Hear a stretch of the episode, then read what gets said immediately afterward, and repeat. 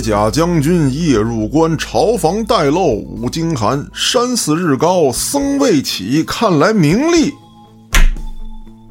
他不如闲呐。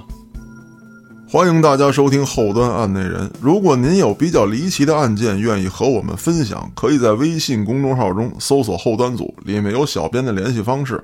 您可以通过小编加入我们的微信群，与我们聊天互动。我是主播嘉哥。闲言少叙，咱们书接前文。上回说到，老大他们这么一干人等在警察局接受审问，与审问人员那是斗智斗勇。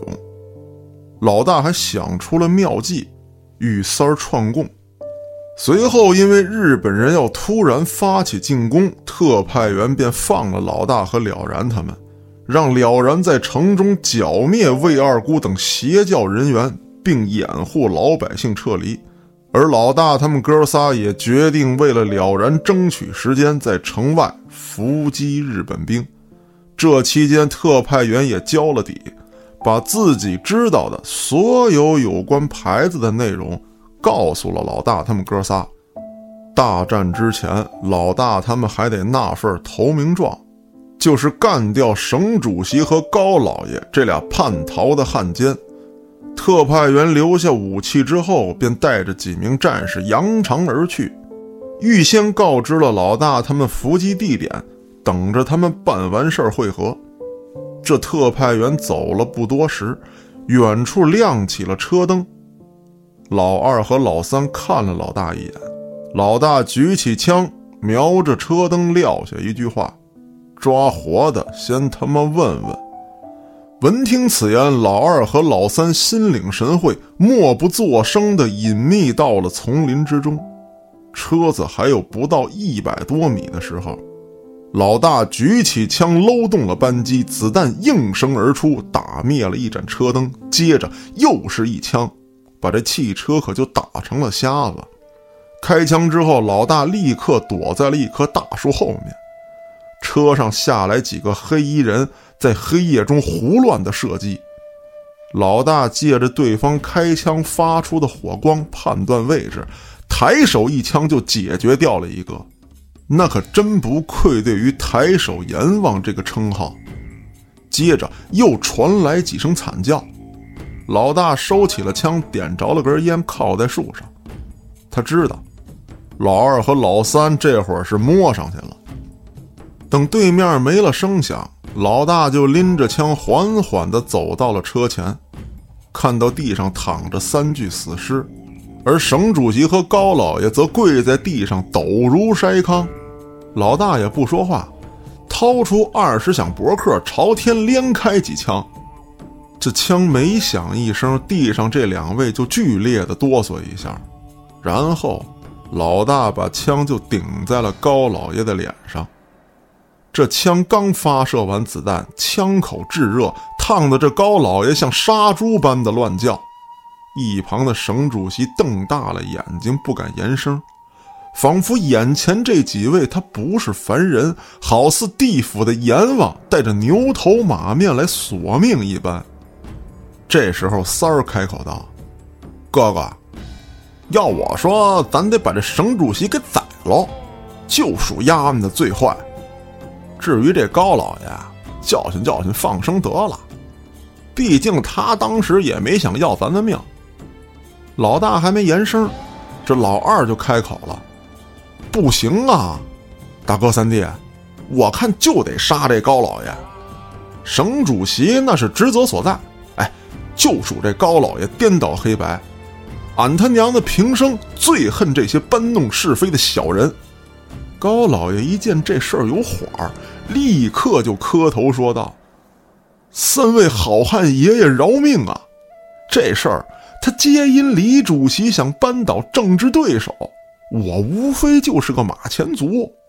我高某颇有家资，只要留下我这条命在，以后那几位好汉是享不尽的荣华富贵呀。老大拍了拍三儿的肩膀：“哎呀，我兄弟宅心仁厚，菩萨心肠，行，就依兄弟你的。但你看看。”怎么惩罚他呢？三儿就低头琢磨了一下，大哥，要不这样吧，哎，您看我这铁刺没有？我跟丫的这脑门前胸后背给丫刻上“汉奸”这俩字儿，让他永远记住该怎么当个中国人。高老爷闻听此言，是连连磕头求饶。这省主席突然开口说道：“几位好汉，一看就是精忠报国之人。原先我有眼无珠，没看出来，也是听信了姓高的这老小子的挑唆，我根本不知道这车是往日本人那儿开呀。这地方我不常年居住，我不熟啊。”几位好汉，若是保着我回到府邸，那必定是加官进爵，光宗耀祖。闻听此言，老大慢慢的把脸凑了过去，盯着省主席的眼睛，缓缓说道：“哼，我可没说你们要奔日本人那儿去啊。”三儿又接过话来：“我说别当汉奸。”可也没说是因为这车往哪开的事儿啊！老二这时候就装起了糊涂，那那他娘的到底谁是汉奸啊？啊，谁是汉奸就杀谁，不不是的那就放走。闻听此言，这俩老头像疯狗一样互相打了起来。李主席说：“那高老爷在地方上借势敛财，但凡城里出现了什么怪事儿，警察一时半会儿破不了的案子。”比如说什么丢小孩啊，有人突然发了失心疯啊，他就假装哎开坛设法，请这些邪教的来驱鬼降魔，干的那点破事儿啊，比魏二姑可好不到哪儿去。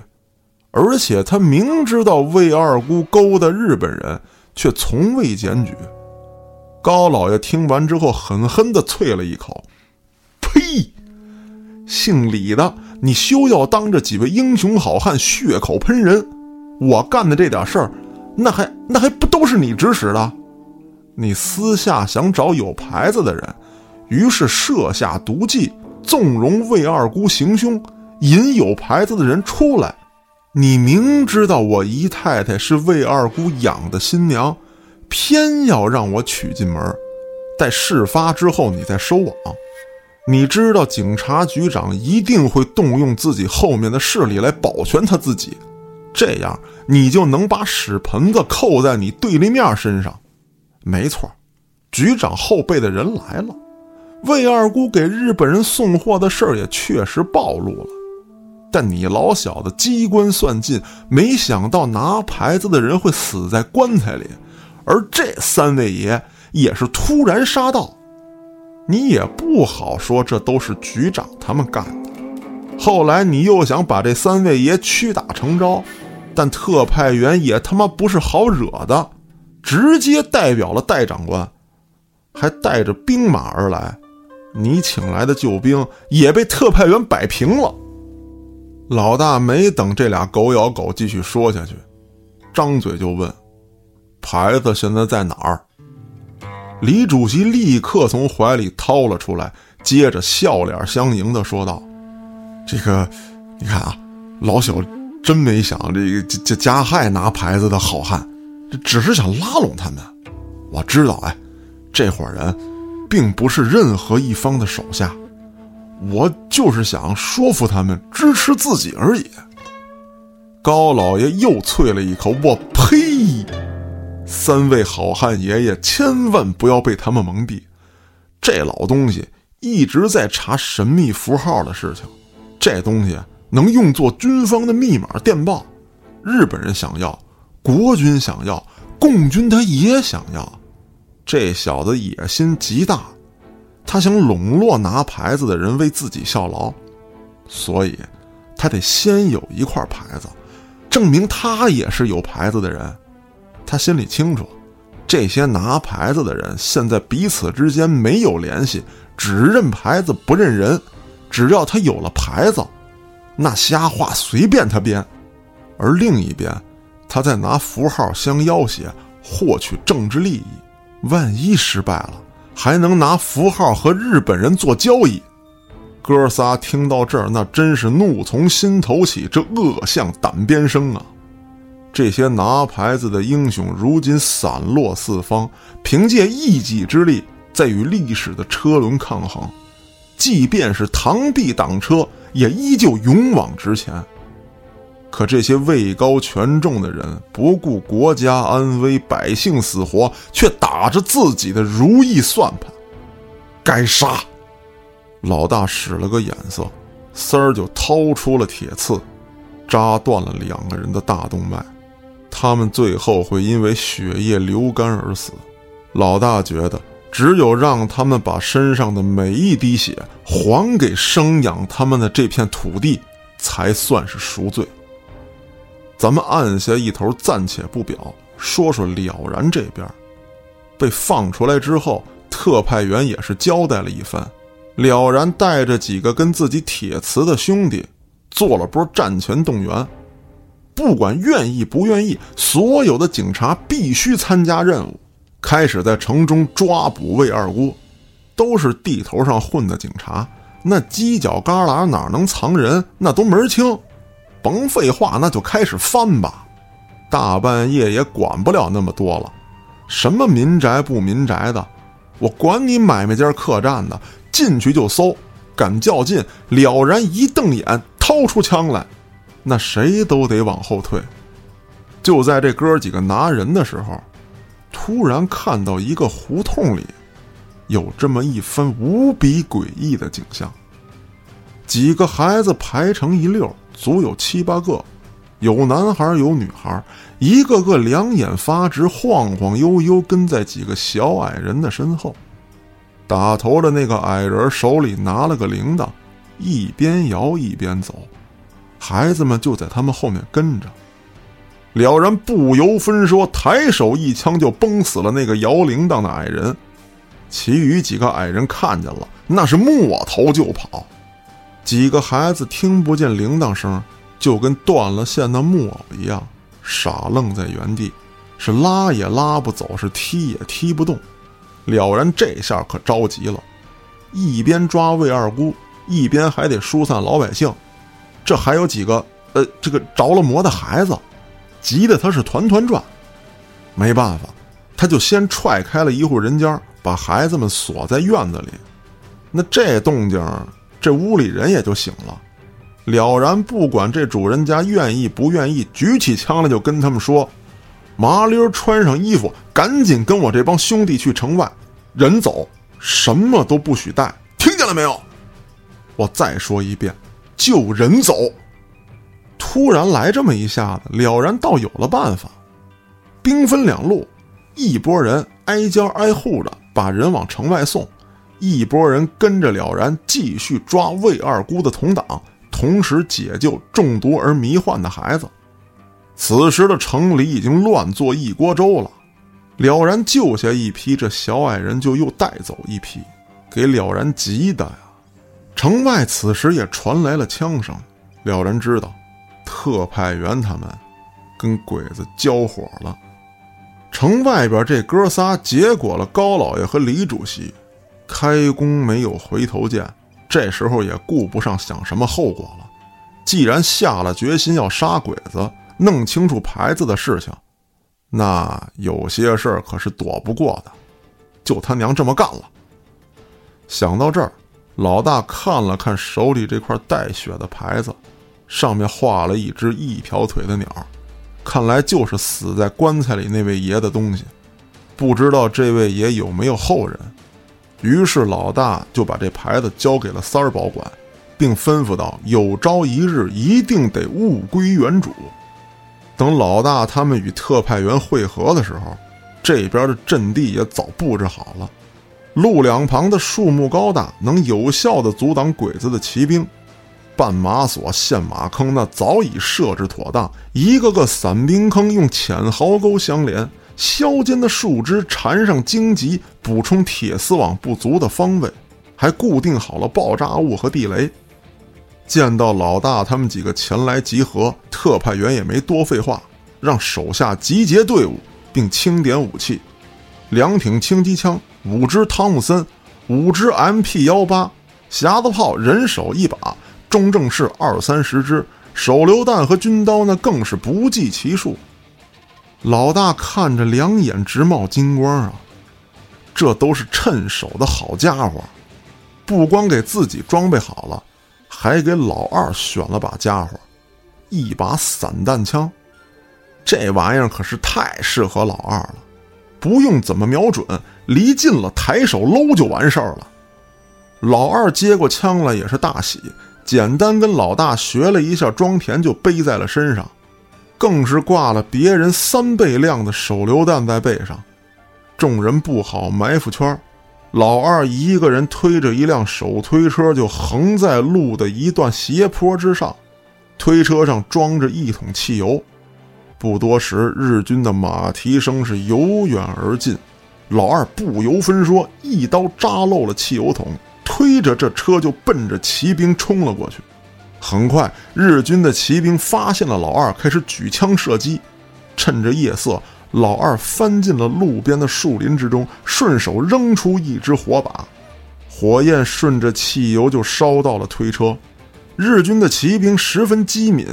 汽油桶爆炸之前，他们就勒住缰绳，调转马头，躲进了树林。本来这一波也没打算能炸到日军，只要火势够大，能阻止日军骑兵前进就行。这骑兵一旦进入树林，就算是丧失了优势。埋伏好的战士们自动武器，那是一顿招呼。日军也是凶猛异常，毫无惧色。这路边的林子呀，它不是很密，骑兵虽然被迫减速，但依旧可以移动。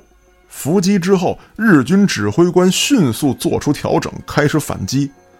一个骑兵怪叫着，挥舞着军刀冲了过来。老二这时候突然从一棵大树后面冲了出来，连人带马把骑兵撞翻在地，接着照骑兵的脖颈之处下去就是一脚。另一个骑兵从老二身后飞驰而来，老二拿起散弹枪就把这骑兵炸成了血葫芦。老大这边打一枪换一个地方，那是弹无虚发。三儿可是偷袭的行家，两名骑兵被绊马索放倒之后，后面的骑兵一看此处有诈，立刻勒住缰绳，瞅准机会，三儿就从树底下的草丛中窜了出来。一手拽住骑兵，一只手掏出铁刺扎进了骑兵的后心。得手之后也不恋战，转身就遁入了夜色之中。特派员指挥着战士们扇形慢慢扩散，借助树木躲避骑兵的冲击，借助步兵在林地当中的灵活性，时而聚拢，用自动武器进行火力压制，打击对方；时而分散诱敌。日军骑兵也不是吃素的。刚开始被打了个晕头转向，但很快就找到了作战的节奏，在队长的带领之下调转马头撤出树林。这下特派员可是急眼了，在他的认知里，这鬼子骑兵都是奉行武士道精神的，绝对不会后撤，那得不停的冲锋啊，所以才布下埋伏圈，想在步兵到达之前吃掉这股骑兵。如果等步兵就位，双方互射，骑兵再从侧翼冲击，别看是在林子里，那自己这点兄弟也挺不过两轮进攻。但事已至此，现在唯一能做的就是尽可能多的射杀骑兵或者击杀战马。还好有老大这位神枪手在，其他几位战士枪法也相当出众，战斗素养极高。日军丢下十来具尸体之后，骑着马遁入了夜色。特派员重新做下部署，现在只能硬刚了。日军的骑兵还剩下十二三个，步兵一个小队五十人上下，咱们有四十八个人，有几个挂彩的，但依旧能坚持战斗。好在没人牺牲。骑兵逃跑之后，一定会跟步兵会合，一同前来。这样的话，他们速度就会放慢，但也不会超过半个小时就能到达咱们的伏击点。分析完战局之后，特派员开始派人重新修整阵地，并命令一个外号叫“老药桶”的在阵地周围布置爆炸物，阻挡骑兵。另一个叫烟鬼的老兵配合着老大打掉鬼子的火力点，老二配合机枪手在几个散兵坑里移动。三儿见机行事，先去前方打探打探，如果能顺势摸掉几个鬼子，那就是赚了。其余几人分散埋伏，尽量射杀鬼子的有生力量，并掩护机枪手转移，这样就能避免掷弹筒造成成片的伤害。一切布置妥当之后，特派员拉了一下汤姆森的枪栓，说道：“子弹打光之前，都他妈别死！”烟鬼拍了拍老大：“小子，枪法不错，但打仗不是这么打的。今天老子就教教你，跟我来。”起身之后，带着老大来到了路另一侧的林子里，钻了进去。两人相隔三十米左右。蹲在了树后埋伏起来，三儿用鸟叫不停地传递着信息。老大知道，鬼子是越来越近了。不多时，月光之下依稀能看到鬼子的部队了。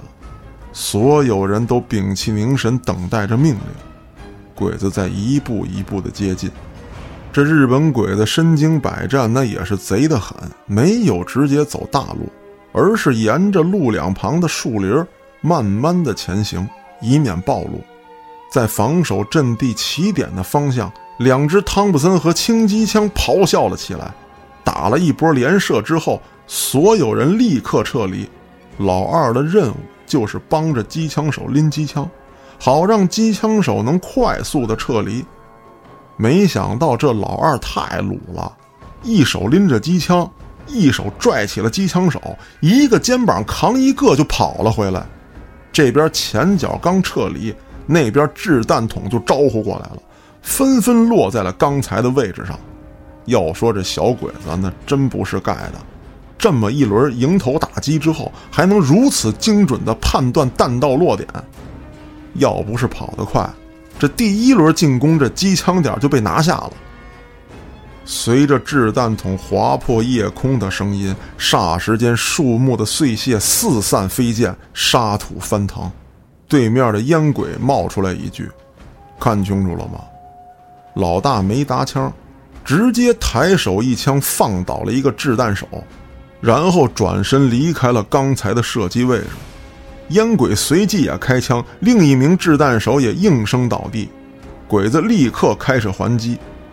烟鬼倒也不躲，掏出手枪躲在树后面，搂了两枪，枪口的火焰立刻暴露了他的位置。小鬼子的子弹随即招呼了过来。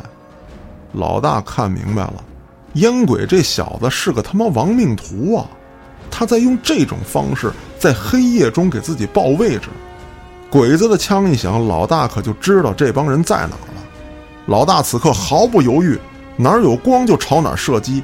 子弹跟长了眼睛似的，奔着对方枪口火焰的方向就飞了过去，一枪一个。这抬手阎王的名号，打今儿起，算是在鬼子当中叫响了。鬼子这边一点也不惯着，直接机枪招呼。此刻老大有点贪功，想多放倒几个鬼子之后再撤，没想到就被机枪压在了树后面，不能挪窝。眼瞅着这树就快让子弹给削断了，烟鬼这时候点起根烟叼在嘴里，从刚才的树后面绕出来，抬手就是一枪，对面的机枪就哑火了。老大这一看，这老小子算计的够狠的，他给我报点儿，但无非就是被步枪射击，我这可好，给他报点儿，那换来的可是机枪。此时，特派员他们阵地上的机枪也开始疯狂的射击，鬼子也不是吃素的，迅速调整，躲进了树林，同时进行了还击。骑兵也绕路遁入了树林之中，机枪倾泻了一轮子弹之后，立刻又换了地方，接着刚才的位置就又引来了掷弹筒的攻击。这时，七八个鬼子也摸向了老大和烟鬼的位置，准备解决掉这两位神枪手。老大藏在树后，毫无惧色，插上了刺刀，心里琢磨着：刚才这几轮，鬼子的枪法我算是见过了，确实不容小视。但比我还是他妈差了点儿。这会儿老子倒要见识见识你们这号称世界第一的拼刺技术。于是乎，他一边跟鬼子对枪，一边转移，并准备着白刃战。烟鬼那边却把这长枪往身后一背，随手丢出了一颗手榴弹，然后掏出了这二十响匣子炮，一顿招呼。这打法是一点神枪手的做派都没有，可以说打的毫无技术含量。但这招真他妈好使，一下就放倒了三名鬼子，剩下的人只好找掩体射击，不敢再冲锋。这时候烟鬼又随即扔出了两颗手榴弹，接着一溜烟的就跑了，一边跑还一边冲着老大喊：“哎，你小子还他妈不走？是打算留下来跟鬼子那儿过年吗？”老大这时候也是较上劲了，心琢磨着，不论是枪法还是斗嘴。爷他妈哪样也不输你，一边撤一边还嘴道：“你他妈参军就因为跑得快才选上的吧？”两个人一边跑一边有条不紊的开枪还击。特派员阵地外围传来了爆炸声，骑兵冲上来，吃了亏之后，骑兵并没有直接冲击阵地，而是在外围不断的骚扰，吸引了大部分火力。这火力如果不压制骑兵，他就得冲过来。可是自动武器一旦被骑兵吸引走，那步兵就有了发动冲锋的机会。自动武器在中近距离确实占有很大优势，但鬼子的骑兵和掷弹筒也对特派员的部队形成了压制。掷弹筒这东西啊，威力不小，还好操作。你打死一个掷弹手，随便来个人捡起来就能用。不过特派员倒也不怕，你们有掷弹筒，我们他妈有二爷。小鬼子的掷弹筒不比德国的，也就打个两百来米，但实际应用范围啊，也就是一百米左右。一百米这个范围，那是鬼子掷弹筒的天下。但要到了五十米，那就是二爷通耍的范围了。二爷这手榴弹扔的是又准又远，而且提前量判断的很好。步兵离得还远，但骑兵已经慢慢贴上来了。二爷这投掷功夫给鬼子的骑兵造成了不小的麻烦，几次想配合步兵冲锋都被二爷顶了回去。三儿这枪法虽然不比老大，但也不怂，掩护着老二不停的投弹。此刻骑兵也调整了战术，堵住特派员迂回的路线，逼迫他们只能和迎面冲过来的鬼子进行肉搏战。鬼子还有一百多米的时候，汤普森和轻机枪不停倾泻着子弹。到了五十米的时候，老二的手榴弹是铺天盖地而来，配合着老药桶安置的爆炸物，大大杀伤了鬼子，也减缓了他们冲锋的速度。等鬼子到了三十米，除了机枪手继续压制骑兵之外，所有人都安上了刺刀。第一个出手的就是老三。他早就躲在一棵大树后面，小鬼子刚一过去，他就亮出铁刺，从背后捅了进去，扎了鬼子一个透心凉。得手之后还是老套路，不恋战，立刻撤退。等看谁不注意的时候再摸过去，再给他来一下子，下手干净利索。老二端起散弹枪，一片一片的铁砂钻入了鬼子的身体，炸的鬼子个个血肉模糊。此时，所有人都已经跟鬼子厮杀在了一起。三儿又犯了他的老毛病，总想着擒贼先擒王。他看到鬼子的小队长在指挥战斗，于是就摸了上去。没成想啊，这鬼子的小队长可不是白给的，横起日本刀来迎头劈下。三儿这偷袭不成，只能亮兵刃应战。三五个回合之后。这日本军官毫不落下风，可三儿周围，这鬼子就多了起来了。三儿也不恋战，一个电不灵腰上了树，借着树杈子又荡到了另外一棵树上，心想：嘿，等你小子落单的时候，你看三爷怎么给你扎个透心凉。就在这树上荡来荡去的时候，鬼子抬手就是一枪。大伙儿应该知道。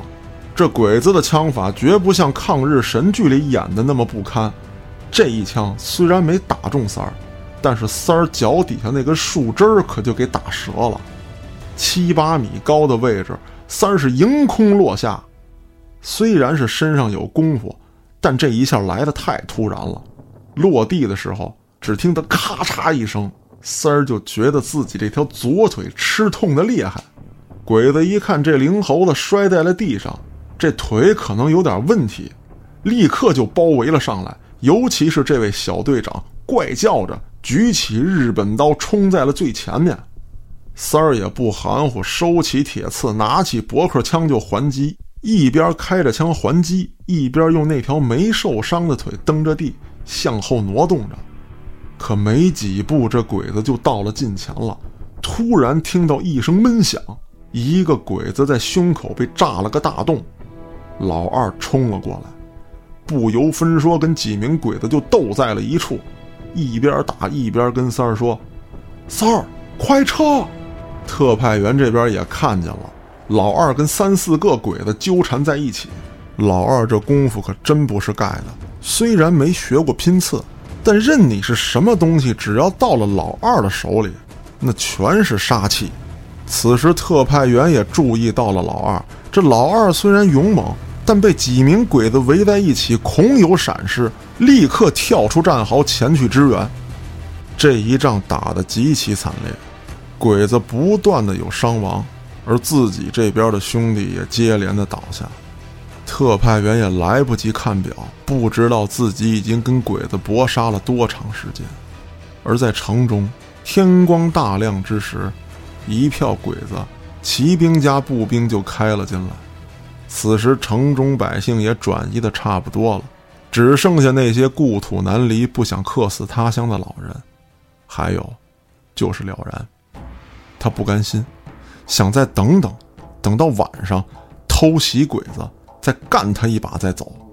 他潜伏在警察局对面的破房子里，透过警局的铁栅栏，看见自己那位最不待见的同事，果然如预料中的一样。镜子里把一串钥匙递给了日本人，一个日本军官接过了钥匙，不知道说了些什么，带着几个日本兵就进了警察局，其他的鬼子开赴到了别的地方。鬼子军官进门之后，那位同事朝了然的方向诡异一笑，关上了大门。隔着警察局的玻璃，了然似乎看到这位同事正在锁门。又过了一会儿。警察局内部突然就着起火来，接着传来了那位同事唱戏的声音。这戏唱的难听至极，却铿锵有力，还带着些许的悲凉。刘备本是靖王后，汉武玄孙一脉流。他有二弟寿亭侯，青龙偃月鬼见愁，白马坡前朱文丑。在古城曾斩老蔡阳的头。唱到这段，有名鬼子龇牙乱叫的冲了过来。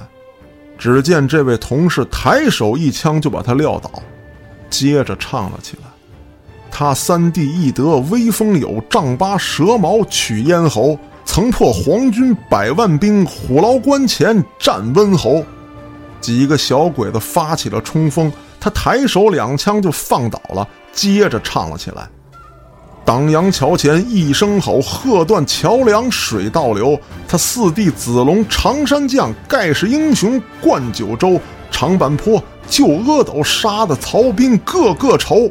若是兴兵来争斗，东吴哪个敢出头？”伴随着戏文，警局内传来了接连不断的枪声。远远看去，这名警员举着枪。但抵不过日军，被打死在了楼内。了然此时内心很难平复，他仔细想着这个同事叫什么，可是怎么也想不起来了。平时没人留意他，偶尔叫他一句，也是“哎，你过来。”谁知今日却如此的英武，自知不敌，却偏偏舍生取义。他又想到了城外那几位。鬼子到的时间比预计晚了不少，看来是阻击成功了。但那几位爷现在还活着吗？郊外的密林深处，七八个人围坐在一起，个个伤的都不轻。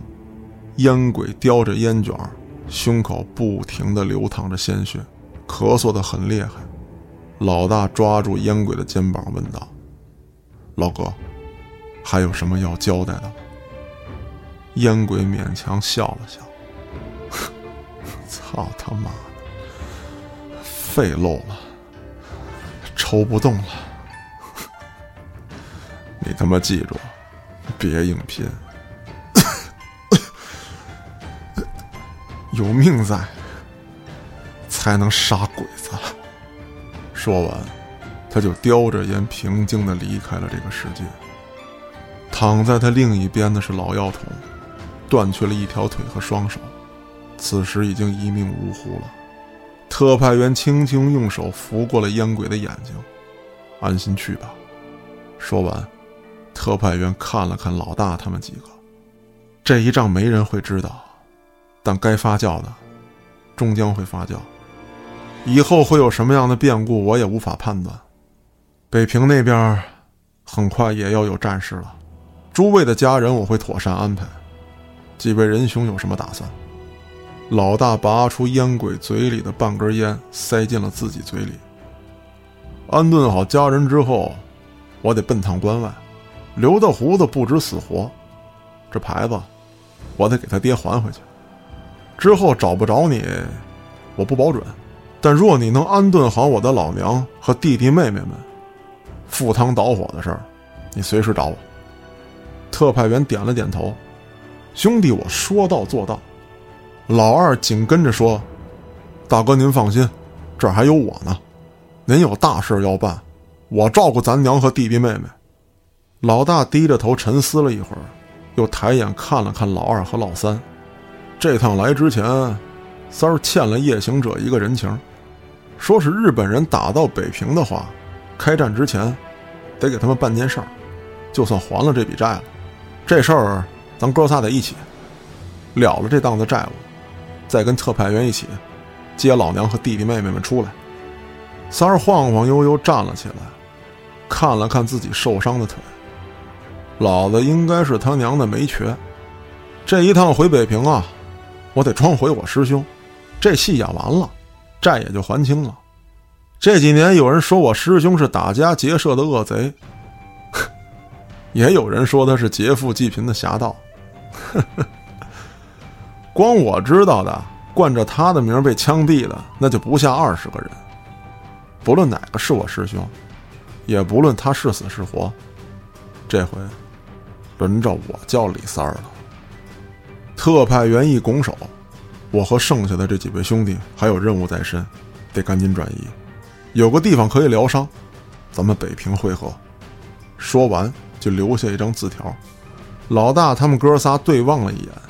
又看了看特派员，接着仰天长啸起来。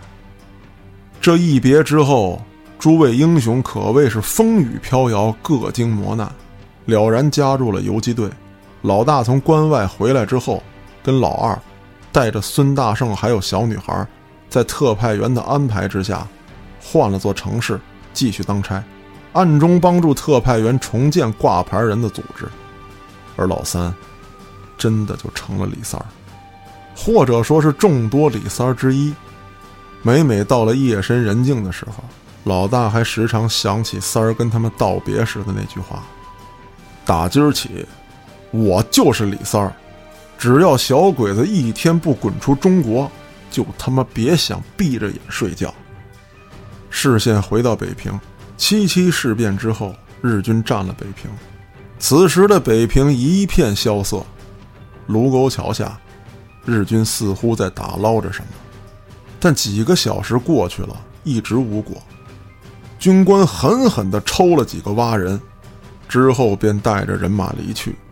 走罢多时，河边的芦苇荡里闪出一个人来，朝河水磕了三个头，之后嘴里念念有词：“河神老爷，今儿又要搅扰您了。”说完。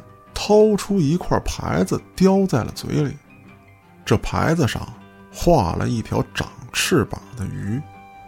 这人纵身一跃，就潜入了河中。咱们的故事呢，在这儿就告一段落了。之后发生什么，咱有机会再说。后来这了然和孙大圣也是各自经历了不少事情。原来我在直播间里讲过，孙大圣还办过刮地抓水鬼的案子，而了然的这一生更是传奇。而这哥仨又是怎么大闹北平的？咱们呀，有机会再说。